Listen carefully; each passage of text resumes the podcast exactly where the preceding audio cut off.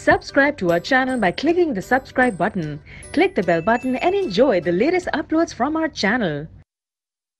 निकालना है what is the probability that on a given day it was correct जो भी वेदर फॉरकास्ट उन्होंने दिया है कि क्या प्रोबेबिलिटी है कि एक दिन पर जो वो वेदर फॉरकास्ट दे रहे हैं वो करेक्ट होगा now next what is the probability that it was not correct on a given day आपको करेक्ट और इनकरेक्ट की प्रोबेबिलिटी निकालनी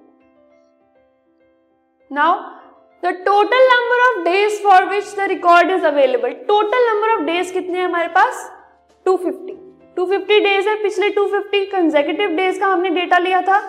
अब फ़र्स्ट है हमारा P P means probability of the for P of P is the probability कि हमारे पास जो फॉरकास्ट आई थी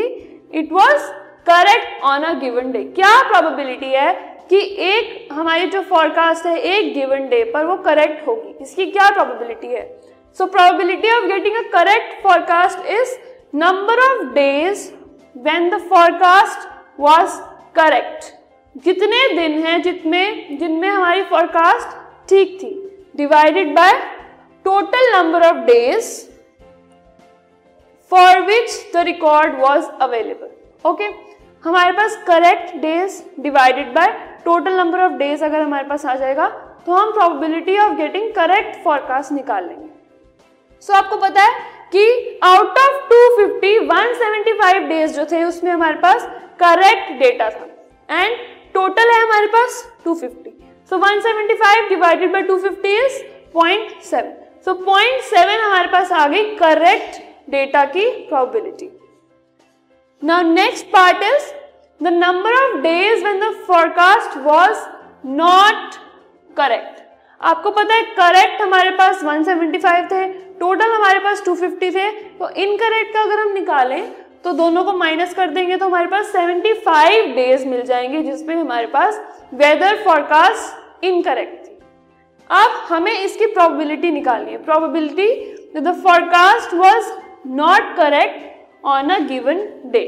एक गिवन डे पर फॉरकास्ट करेक्ट नहीं है, इसकी प्रॉबिलिटी निकालनी है। सो इट इज़ 75 जो कि number of days on which is it was incorrect divided by total number of days जिसका हमारे पास डेटा अवेलेबल है डिवाइड करने पे हमें मिला point three so point three is the probability that the forecast was not correct on a given day now you see that P forecast was correct plus P forecast was not correct अगर हम इन दोनों को add कर दें so point seven plus point three हमारे पास आ गया वन